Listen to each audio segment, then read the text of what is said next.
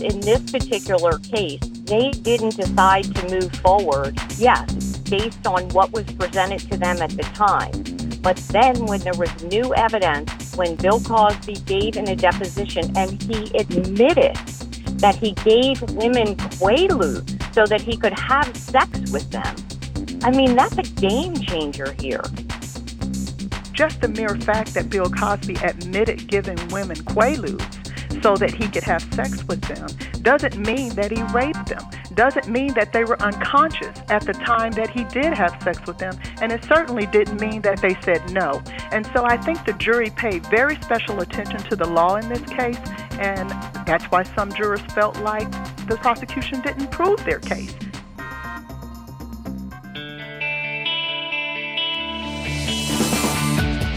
Welcome to the award winning podcast, Lawyer to Lawyer, with J. Craig Williams and Robert Ambrogi, bringing you the latest legal news and observations with the leading experts in the legal profession. You're listening to Legal Talk Network.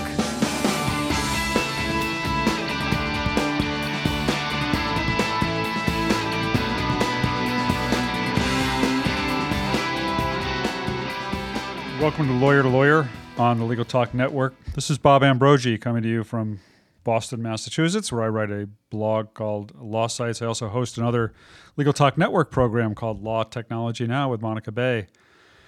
My co host, Craig Williams, was not able to be with us today. Before we get into today's topic, let me just take one moment to thank our sponsors, Clio and Litera. Clio is a cloud based practice management software that makes it easy to manage your law firm from intake to invoice. Try it for free at Clio.com. That's C L I O.com. And Litera is the authority on document creation, collaboration, and control. Increase your productivity, collaborate securely, and ensure protection of your vital information. Learn more at www.litera.com, L I T E R A.com. Comedian and actor Bill Cosby has been on trial for the sexual assault of Andrea Constand. Ms. Constand accused Cosby of sexually assaulting her and drugging her back in 2004 at Cosby's home in Philadelphia. During the trial, Andrea Constand was called to the stand. Cosby did not take the stand in his defense. Uh, the defense rested after one witness, a six minute testimony, six days into the trial. And the jury came back to the judge on June 15th, declaring that they were deadlocked. At this time, the judge told them to try again. But after being hopelessly deadlocked, after 52 hours of deliberating, uh, the judge finally declared a mistrial on June 17th. So today, lawyer to lawyer, we're going to talk about this case, talk about uh, what happened here, and what might yet happen going forward. To help us do that, we have two guests uh, who are both uh, experts in criminal law let me introduce them. First of all, I'd like to welcome attorney Leticia Quinones from the firm Quinones and Associates out of Houston, Texas. Attorney Quinones brings over 18 years of criminal law experience to her clients in Houston, throughout the state of Texas and across the nation. A graduate of Thurgood Marshall Law School, School of Law, Leticia focuses her practice on complex criminal litigation Criminal defense is a passion and a calling for her. She works aggressively and tirelessly defending the rights of individuals charged with crimes. Uh, welcome to the show, Leticia Quinones. Thank you. Thank you for having me. I'm honored to be here. Thank you. And also joining us today is uh, Barbara Lynn Ashcroft. Barbara is an attorney, former criminal prosecutor, and uh, a professor at Beasley School of Law at Temple University, a former Montgomery County Assistant District Attorney, Ms. Ashcroft spent seven years prosecuting more than 1,500 criminal cases, including uh, fraud, burglary, domestic violence, sexual assault, felony, drug crime, and homicide. In 2005, she became the chief of the Montgomery County Sex Crimes Unit and was charged with overseeing the prosecution of all sexual assault crimes in the county. Welcome to Lawyer to Lawyer, Barbara Ashcroft. It is my pleasure and my honor. Thank you for having me. Well, thanks for being here. Uh, you know, I suspect it's hard to find anybody uh, listening to the show who hasn't heard about this case, isn't well aware of the case. But I wanted to start with uh, just kind of a, a, general question of, of what your reaction was when you heard uh, that a mistrial had been declared in this case. Were, were you surprised? Did you see something like this coming? Letitia, let me start with you. Actually, I was not surprised at all. I thought that with a case of this magnitude and this age, that it would certainly uh, be reasonable for 12 jurors not to be able to reach a consensus, particularly uh, due to the inconsistencies in her statement, as well as, like I stated before, the age of the case. And then when you couple that with women and just all the media, the attention that they put on Cosby and the things that he was allegedly doing to women to gain their affection, I should say, for lack of a better word, I could see how those two stands would conflict with one another and easily result in a mistrial. So I was not surprised at all. Barbara, what about you? What was your general reaction to this? Well, I was a little befuddled. I've tried a lot of sex crimes cases, and particularly in the he said, she said context. And generally speaking, those types of cases are about three things credibility, consent, and circumstantial evidence. But in this case, we had the fourth factor, which was celebrity. And I think with that celebrity, on one hand, I was thinking it could be a mistrial, but I was very surprised that it took them six days and 52 hours to figure out who to believe and who to trust. And I think that a lot of that came from, I think a lot of the jurors believed Andrea's story I think the prosecution did an extraordinary job of getting the evidence in. And I think the majority of those jurors were trying to convince the minority of Cosby's guilt. And that's why it took so long.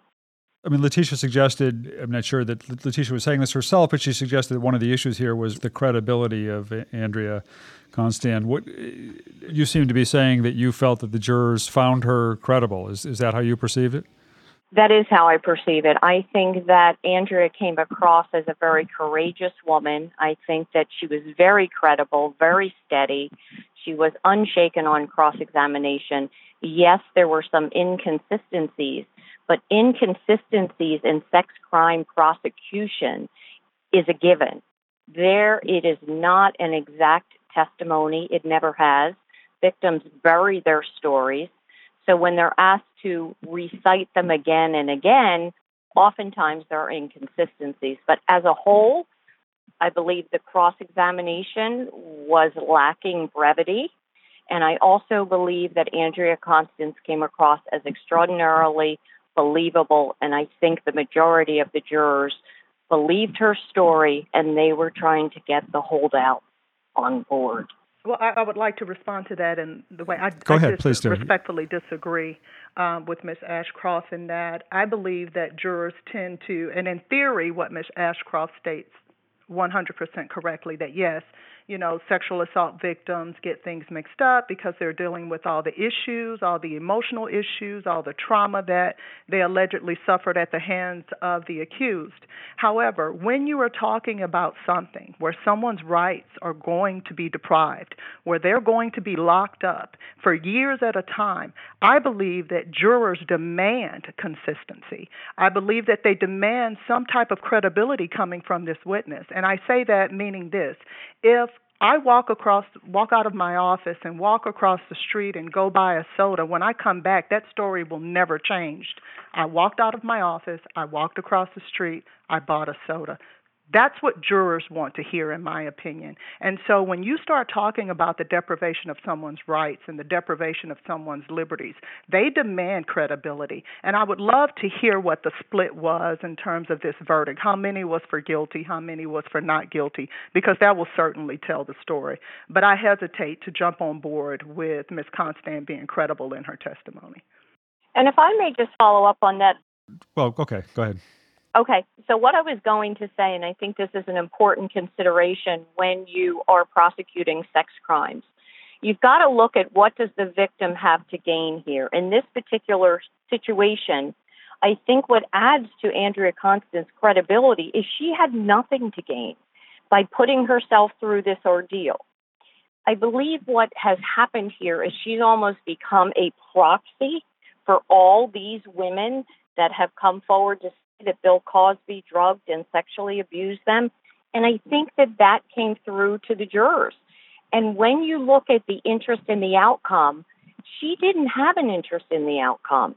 She wanted to tell her story. She wanted to face the man that she has said has abused her and drugged her. And that was her right to do that. And I think that came across to the jurors. I think she came across as very authentic and genuine. Letitia, I was going to ask what, what you perceived as the major inconsistencies in her statement. What was it that should have, uh, might have been a red flag for the jury as you saw it? Well, I think that her recollection of the events, I think in the time that it took for her to actually report the events, I think all of those things, when there are inconsistencies that come up with that, that causes the jurors pause. And now, when you talk about, if I may just respond to that, what is the motive for an alleged victim or a complainant to bring charges against someone? That is such a general and blanket statement that I think a lot of prosecutors use in terms of, well, what does she have to gain here? I wish that I could say that every complainant that ever filed charges against someone did so on a good faith basis. But the truth of the matter is that there are complainants and alleged victims who do bring charges against someone for very selfish reasons that have nothing to do with whether or not it actually happened. It could be this is my moment of fame. This could be I'm lacking somewhere in some type of emotional health. And so I use this to get the attention or to cause harm to someone who I feel have harmed me. And it may have been you didn't get me the deal I wanted or you didn't have the relationship with me I thought that we should have had. There are so many factors that go into that. So I think when you look at the inconsistencies in terms of the details of the events and how they occurred, as well as the time that it took for her to report it.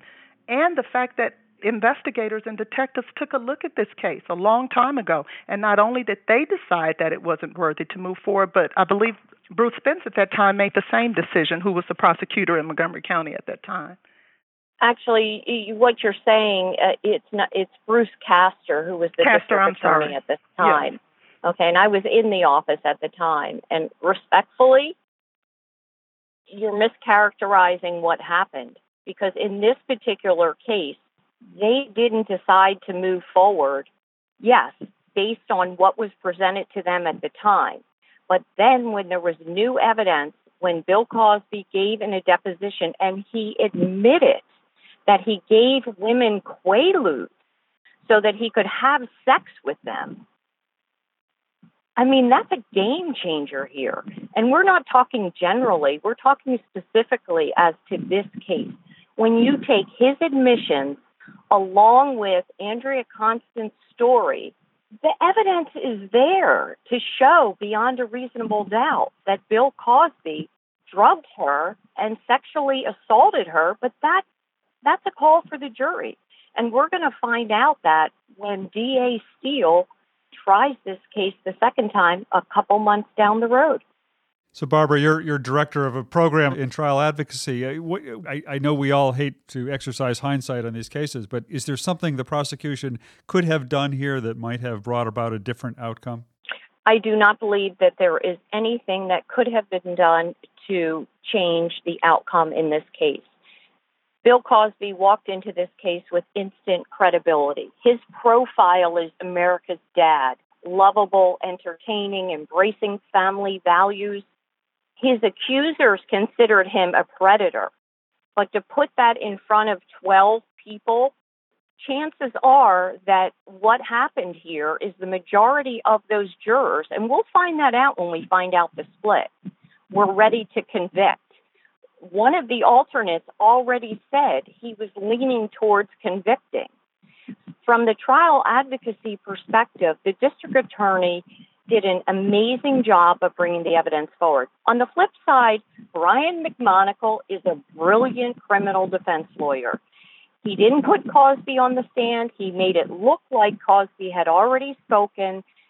If he had done the cross examination of the victim, you know, maybe things would have been differently. His closing argument was one of the best criminal defense closings I've ever heard. So you had great lawyers on both sides, and I think that's what kept these jurors deliberating for so long. Is that lawyering was amazing. and they just couldn't come to a unanimous decision. And I think that's going to happen the second time around. I think that, you know, everybody's going to up their game and, and they're going to retry this case, and I think we're going to get a verdict. And it's not going to be a hung verdict. Mm, I disagree. Letitia, what was your again? I, I, hate to ask about Monday morning quarterbacking, but I just wonder if you have any looking back on the on the case, what you thought of the defense and the prosecution here. No, I actually agree with uh, Miss Ashcroft in that they both put on excellent cases and tried excellent cases. I can't imagine one thing that I would have done differently. And I'm too. I'm the director of the mock trial program at Thurgood Marshall School of Law, and so I'm teaching trial and I'm in trial all the time, and I can honestly say that both sides did impeccable. They did what they could with what they had, and they utilized it the best way that they can. They litigated the hell out of this case. As I was researching and going back, they filed, the defense filed every motion that they were supposed to file. They fought every legal issue along the way. It was a hard fight. And I think that the proper verdict was reached, and that, and I say that because the system works when you get 12 people who listen to excellent lawyers put on excellent evidence and present their case the best way that they can. When you can't reach a verdict, then justice is served because you have to have 12 people reach a unanimous verdict that state unequivocally, beyond a reasonable doubt, I believe that this person committed this crime. I don't think that 12 people are ever going to get there where they can unanimously make that decision. I believe that a lot of the prosecution case, and they were right in doing so. If I was a prosecutor, I would have went the same route. Hung their hat on all the other women who alleged X, Y, and Z. And I say that because just the mere fact that Bill Cosby admitted giving women quaaludes so that he could have sex with them doesn't mean that he raped them, doesn't mean that they were unconscious at the time that he did have sex with them, and it certainly didn't mean that they said no. And so I think the jury paid very special attention to the law in this case, and that's why some jurors felt like the prosecution didn't prove their case because that mere statement alone is not evidence of guilt in my book. And if I was the defense attorney, I would have harped on that. It's no different than if a man gives you a drink when you come to his house. Certainly, he's giving it to you to relax. Now, Quaalude tends to be a bit stronger than maybe a drink, but it's not stronger than three or four drinks that you would possibly have. And I don't see it being any different than that. And one thing that I don't think came out is that it was not forced on her. She willingly took the Quaaludes or the Benadryl. And so, therefore, he did nothing to her by way of evidence against her will, in my opinion. And that's why I think some of the jurors had a hard time convicting him. Well, let's let's take a look at what we agree on, Letitia, and what we don't. What we agree on is that the jury did an extraordinary job in embracing their civic duty. Absolutely. Their commitment to deliberate until they were hopelessly deadlocked. We both agree on that. Six Absolutely. days, 52 hours. What we don't agree on is that the evidence that was presented is very different from the prosecutor's perspective and certainly from Andrea's story. Andrea believed that Bill Cosby was giving her herbal pills okay? Herbal pills, not Benadryl, not Quaaludes, not something that was going to incapacitate her to the point where she had rubber legs, could not react, found herself being sexually assaulted, didn't know what was happening, couldn't move, you know, Brian McMonagle plays this case like it was a romantic relationship. And rightfully. A romantic relationship is not leaving somebody on the sofa, okay, at four or five o'clock in the morning without a pillow, without a blanket, and then rudely hushes her out of the house. This case is not based on all the other women out there. It's based on one prior bad act, Andrea Constance story and Bill Cosby's admissions that he gave Quaaludes to women, we know what Quaaludes do. They incapacitate you. We had a toxicologist talk about that. It's impossible for somebody that has been given Quaaludes. Giving a woman a drink, totally acceptable. If you put something in that drink to incapacitate them and then have sex with them, that's called a crime. Uh, and I agree. I just don't think that's let me, what uh, happened let here. me let me interrupt just a moment, Letitia. We'll come right back to you. We got to take a short break to hear some words from our sponsors, and we'll be back uh, in just a few moments to talk more about the Cosby case and the mistrial. Imagine what you could do with an extra eight hours per week. That's how much time legal professionals save with Clio, the world's leading practice management software. With intuitive time tracking, billing, and matter management, Clio streamlines everything you do to run your practice from intake to invoice. Try Clio for free and get a 10% discount for your first six months when you sign up at their website, Clio.com, that's C L I O.com, with the code L2L10, that's L2L, the number 10. Documents are the currency of business. They represent you in every business interaction. Executives need to know what changes have occurred in documents, what metadata risks exist, and how to encrypt, share, and collaborate securely.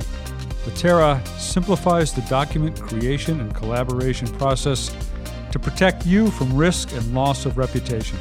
Litera offers better solutions for document lifecycle management so you can focus on doing what really matters www.litera.com. And welcome back to Lawyer to Lawyer. This is Bob Ambrogi, and we are talking today with attorney Leticia Quinones from uh, the Quinones Law Firm in Houston, Texas, and Professor Barbara Ashcroft from the Beasley School of Law at Temple University. We're talking uh, about the uh, recent trial of Bill Cosby, where mistrial was declared. And Letitia, I did just cut you off. Was there a point you wanted to make? Uh, let you make I it now. I was saying to Miss Ashcroft, I definitely agree. If you give someone a drink and you put something in there unknowingly that they're not willing or agreeing to take, certainly that is a crime.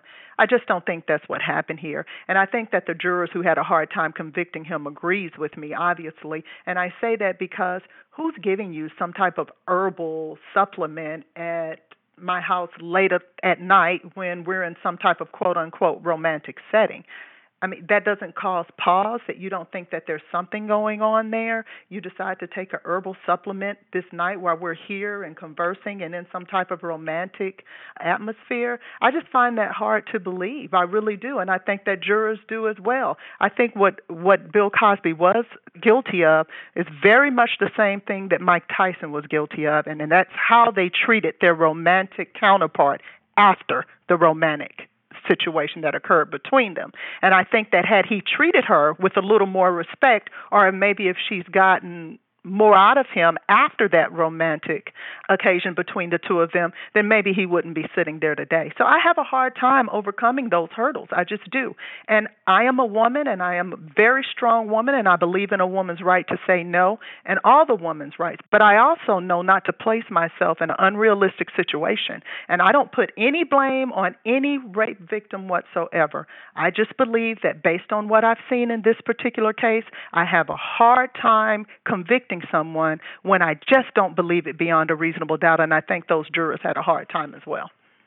Let me uh, turn to a different subject. We talked earlier, um, alluded earlier to uh, Barbara Ashcroft talked about the three C's, I guess, that come up in, in sex crime cases, and, and talked about the fourth one here, which was the celebrity factor. And Leticia, I wondered from your perspective as a defense attorney how that factor may have uh, played out in this case and whether that worked to Cosby's advantage or disadvantage. I think for Bill Cosby, it certainly worked in his advantage. I won't be naive or try to elude someone to believe that it didn't. It certainly worked at his advantage because of the reputation he built over the years that he's been in the business. I mean, had he been someone else that did not have such a stellar reputation, it may have been different. Certainly, it helped him that he was known as America's dad because it's hard for jurors to get over that someone with that type of reputation and that type of history could do something egregious like this. So, in this particular situation, because it's Bill Cosby and because of his reputation, I think it helped him. I don't think that that's across the board. I don't think that that applies to every celebrity, but I do think it applied to Bill Cosby, that it was more of a benefit than a detriment. And and I appreciate your honesty there and and we again agree on that, right? But I think it goes further than that. Not only did Bill Cosby have instant credibility from being America's dad and Dr. Huxtable and funny and entertaining and all of that, but I think that that's how he got Andrea Constand. I think as a celebrity who was trusted, the word is trust. Many predators use trust to woe their victims. And once their victims trust them, the victims are very uh, naive. They're ready and willing to believe anything that this person feeds them, including herbal pills that she thought were herbal pills, but, you know, they were, according to her, something that incapacitated her to the level that Bill Cosby was able to have unconsensual sex with her. Let me ask Ms. Ashcroft if someone invited you, a male counterpart, invited you over to his home one late evening and offered you an herbal pill, would you take it? Well, that would be putting me in the shoes of the victim. And since I'm a sex crimes prosecutor, chances well, are I would. But but I I'm I'm not I'm not Andrea Constance, and I'm not somebody that was wooed by Bill Cosby. I'm a hardcore former sex crimes prosecutor, so I'm not taking pills from anyone. But I think that's a little unfair. Well, I don't think Miss Constant was a weak minded woman. She was a very accomplished, well to do woman. I don't think that she was weak minded at all. I think that a lot of jurors felt the same way I did, in that, well, if I was a woman and I was over there, that I would have a hard time believing that someone offered me a herbal supplement in this type of environment and atmosphere. So, and like I said, I never blame a victim and I don't want to be construed as such. I just have a hard time believing that Miss Constant is a true victim under what Mr. Cosby oh, was charged. But, but yeah. with all well, you know, we can. Respect, I, I, we're not going to agree on that jurors, point. I don't think we don't know what the jurors are thinking because they don't have to tell us what they were thinking or believing. But it would be they don't, really we're nice to at least know. It, that's right. We're all speculating. It would at least be nice to know what the uh, you know who was in the Cosby camp and who was in Andrea's camp, and I'm really eager to find that out. Me too. That would be something I think that's very interesting.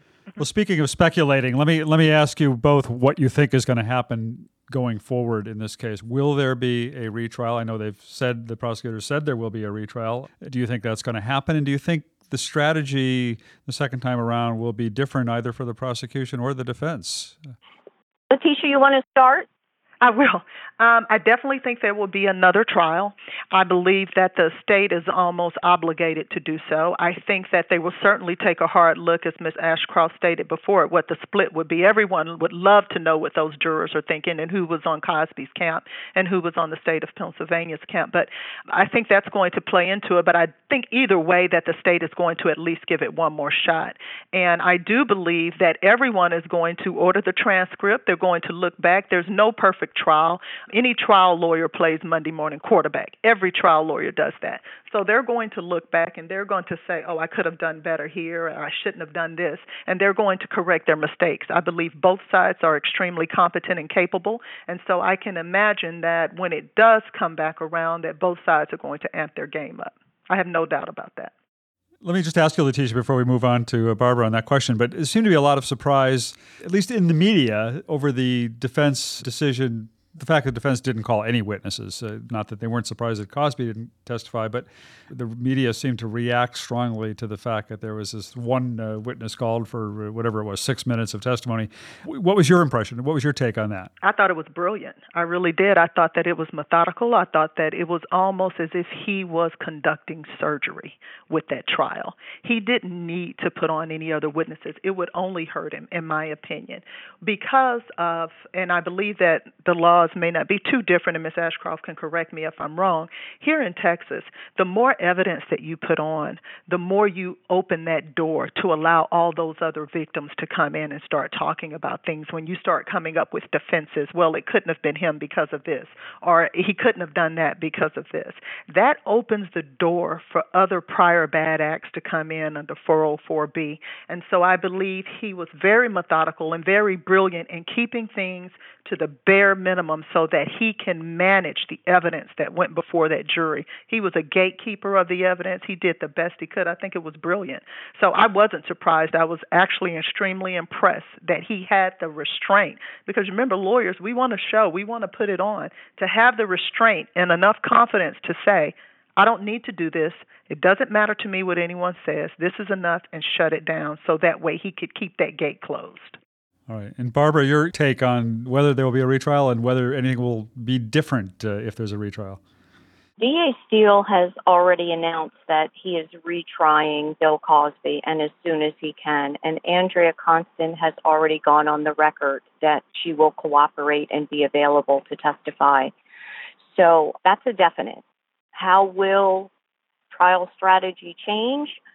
I think from the defense perspective, there's not a whole lot to change. It was great lawyering.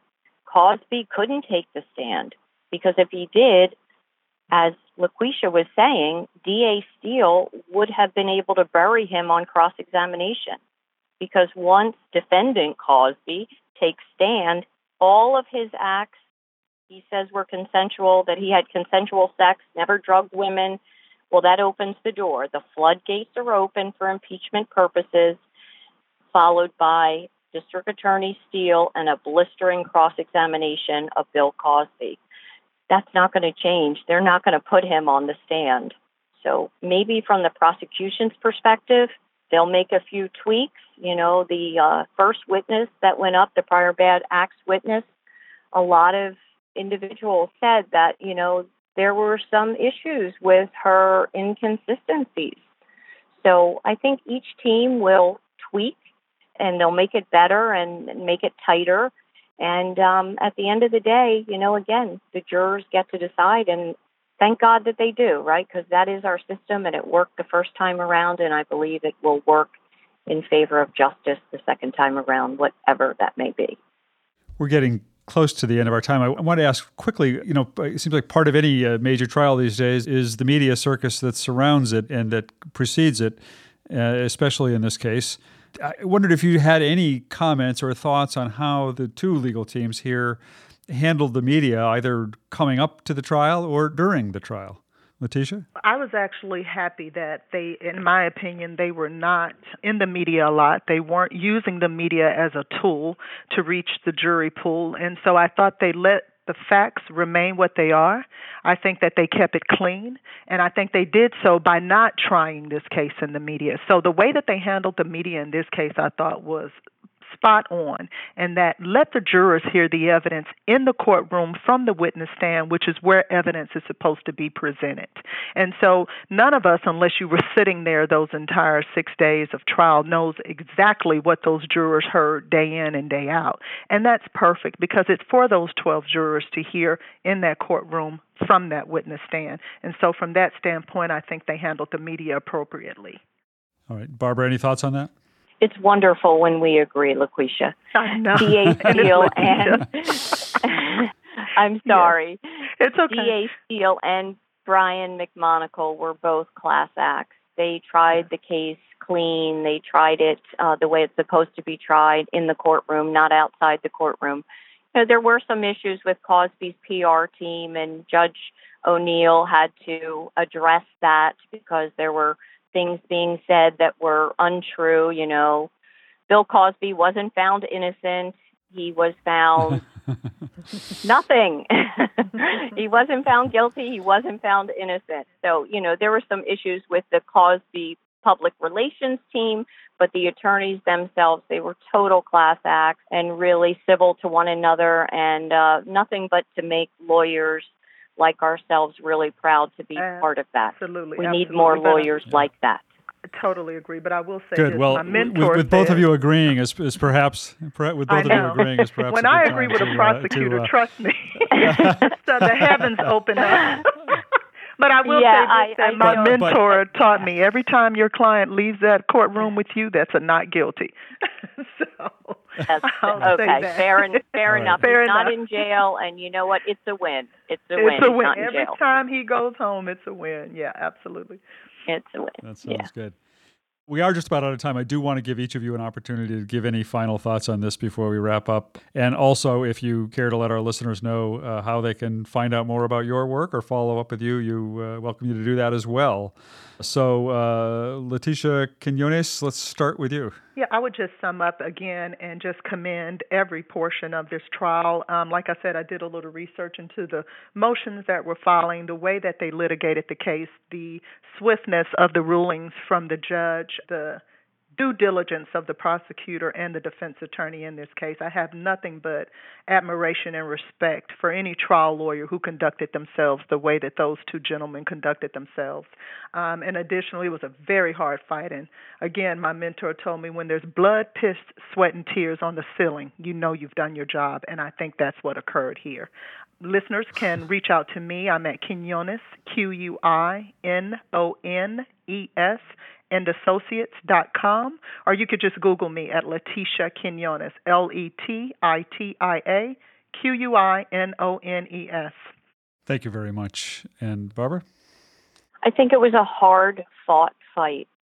I think the advocacy was extraordinary. The preparation that went into trying this case and defending this case was beyond anything that I've seen for a really long time advocates on both sides were amazing.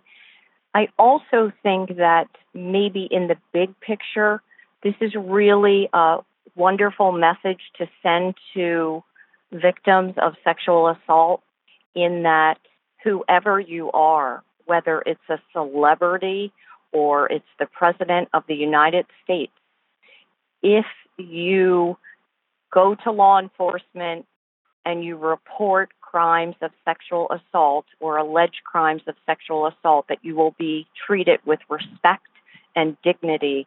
And I think that that's a really important message that comes out of this case. I really do. I think victims from across our country should know that there is hope and and go ahead and go out there and report. I, I give a lot of credit for the district attorney for moving forward with this case against Bill Cosby. Great. And how can people find out more about the work that you're doing at the law school at Temple? Well, um, again, you could Google me, and if you want to talk to me, mm-hmm. um, you can uh, find a way to do that. I don't know that I can give out my school email address. Googling works. I can attest to that because I Googled you. Yeah, that's yeah, fine. Yeah, yeah. So I don't want to give out my email to the school where, where I'm teaching. But anyway, you can Google me and you could reach me at Ashcroft Attorney at Law at gmail.com. All right. Well, thank you very much. Uh, I really appreciate both of you taking the time to be with us today and share your really interesting insights on this case. And we'll all stay tuned for future developments, of course. We've been talking today with attorney Letitia Quinones from uh, Quinones and Associates in Houston, Texas, and Barbara Lynn Ashcroft, uh, associate professor of law at uh, Temple Law School and uh, director of the uh, LLM and trial advocacy there at the law school. Thanks again to both of you. Thank you. Thank you. It's been a pleasure and always uh, wonderful to uh, battle with a criminal defense lawyer. Thank you. Always, especially one as deserving as you. Thank you, Barbara. Uh, well, on that high note, that does bring us to the end of our show. This is Bob Ambrogi. Thanks a lot for listening. Join us next time for another great legal topic when you want legal think lawyer to lawyer.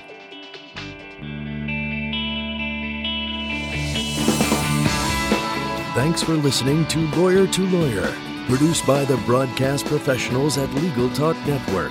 Join J. Craig Williams and Robert Ambrogi for their next podcast covering the latest legal topic. Subscribe to the RSS feed on LegalTalkNetwork.com or in iTunes. The views expressed by the participants of this program are their own and do not represent the views of, nor are they endorsed by, Legal Talk Network, its officers, directors, employees, agents, representatives, shareholders, and subsidiaries. None of the content should be considered legal advice. As always, consult a lawyer.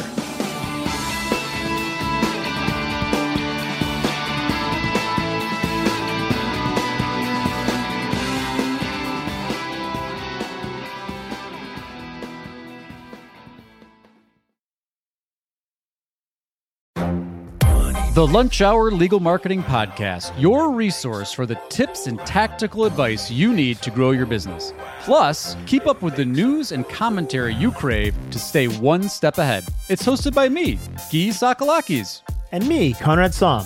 Every other week, we break down the issues holding back your marketing strategy and talk about the changes you need to be prepared for. Check out the Lunch Hour Legal Marketing Podcast wherever you get your podcasts or on YouTube.